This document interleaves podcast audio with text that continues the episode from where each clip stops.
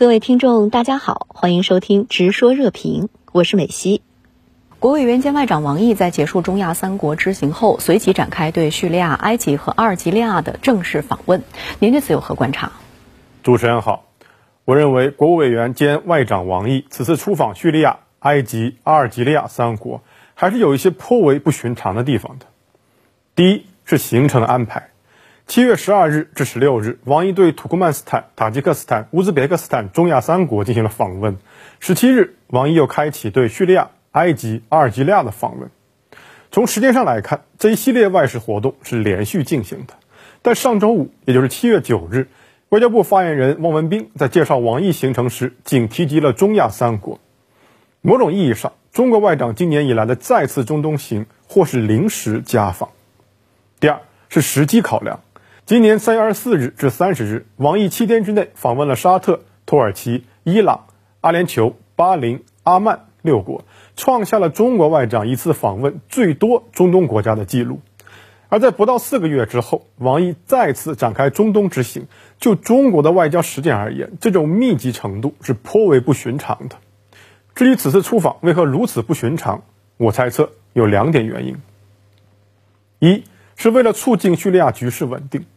五月二十六日，巴沙尔·阿萨德赢得了叙利亚全国大选。然而，此次大选的结果遭到了欧美国家和叙利亚国内反对派的抵制。周六，巴沙尔·阿萨德在大马士革总统府举行了宣誓就职仪式。同日，王毅抵达叙利亚，并阐述了中方关于解决叙利亚问题的四点主张。其中，第一点就是要尊重叙人民的选择，放弃政权更迭的幻想，让叙人民自主决定国家前途命运。唯有如此，才能真正解决叙利亚问题。而这首先要求的就是，任何国家都不应继续以叙利亚选举政治为抓手，扰乱叙利亚社会稳定。二是提前布局应对美国不负责任的地缘战略所遗留的区域混乱。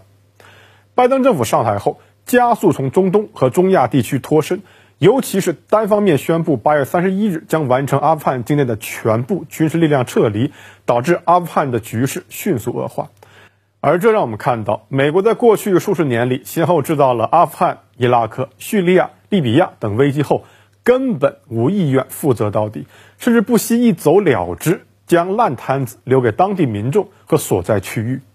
我们说冤有头债有主，本质上这并非是中国的责任。但作为一个真正有国际担当的大国，一个着眼于人类命运共同体的大国，中国应该也有必要和中东各国携手合作，避免美国给本区域带来更多混乱。而一个安定的叙利亚，一个安定的中东，不仅事关当地人民，事实上，对于所有寄希望于通过中国的一带一路倡议来实现新一轮全球治理升级的国家而言，尤其是中国自身，也有着重要的意义。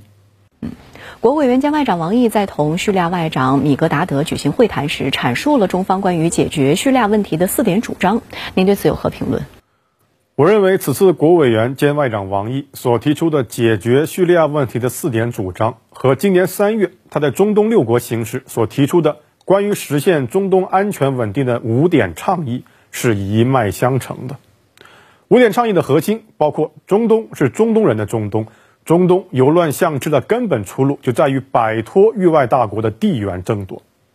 而王毅此次表示，全面解决叙利亚问题关键在于落实联合国安理会确立的“叙人主导、叙人所有”原则。叙利亚过去十年来的悲剧，其实反映的是自第一个现代阿拉伯国家独立以来，整个中东地区的悲剧。从伊朗到伊拉克，到科威特，到沙特阿拉伯，到约旦，到叙利亚，到阿曼，甚至与中东密切相关的阿富汗等，几乎没有一个国家在过去一个多世纪的时间里没有遭到欧美国家的直接或间接干涉，甚至是武装侵略。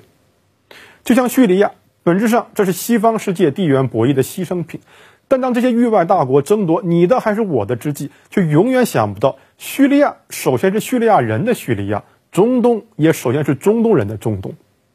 早在2013年，针对阿富汗问题，中国就明确表示，解决的关键不在于美国如何如何，也不在于美国之后别的国家或是国际社会如何如何，而在于阿人之阿，由阿富汗人自身决定自身的命运。到今年三月，王毅首次打出了“中东是中东人的中东”这一旗号。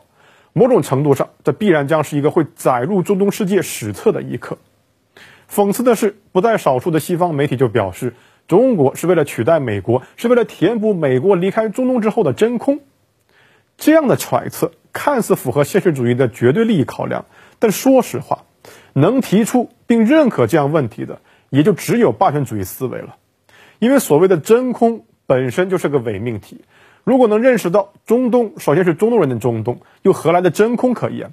这就是为什么王毅提出要尊重叙利亚人民的选择，让叙利亚人民自主决定国家前途命运。这是为什么实现中东安全稳定的五点倡议头两条是相互尊重、坚持公平正义。这些条文看似老生常谈，因为他们所代表的原则是霸权主义思维根本无法理解的，因为他们追求的就不是以某个域外大国为主导的区域霸权秩序，而是基于互利共赢。平等协商的国际新秩序。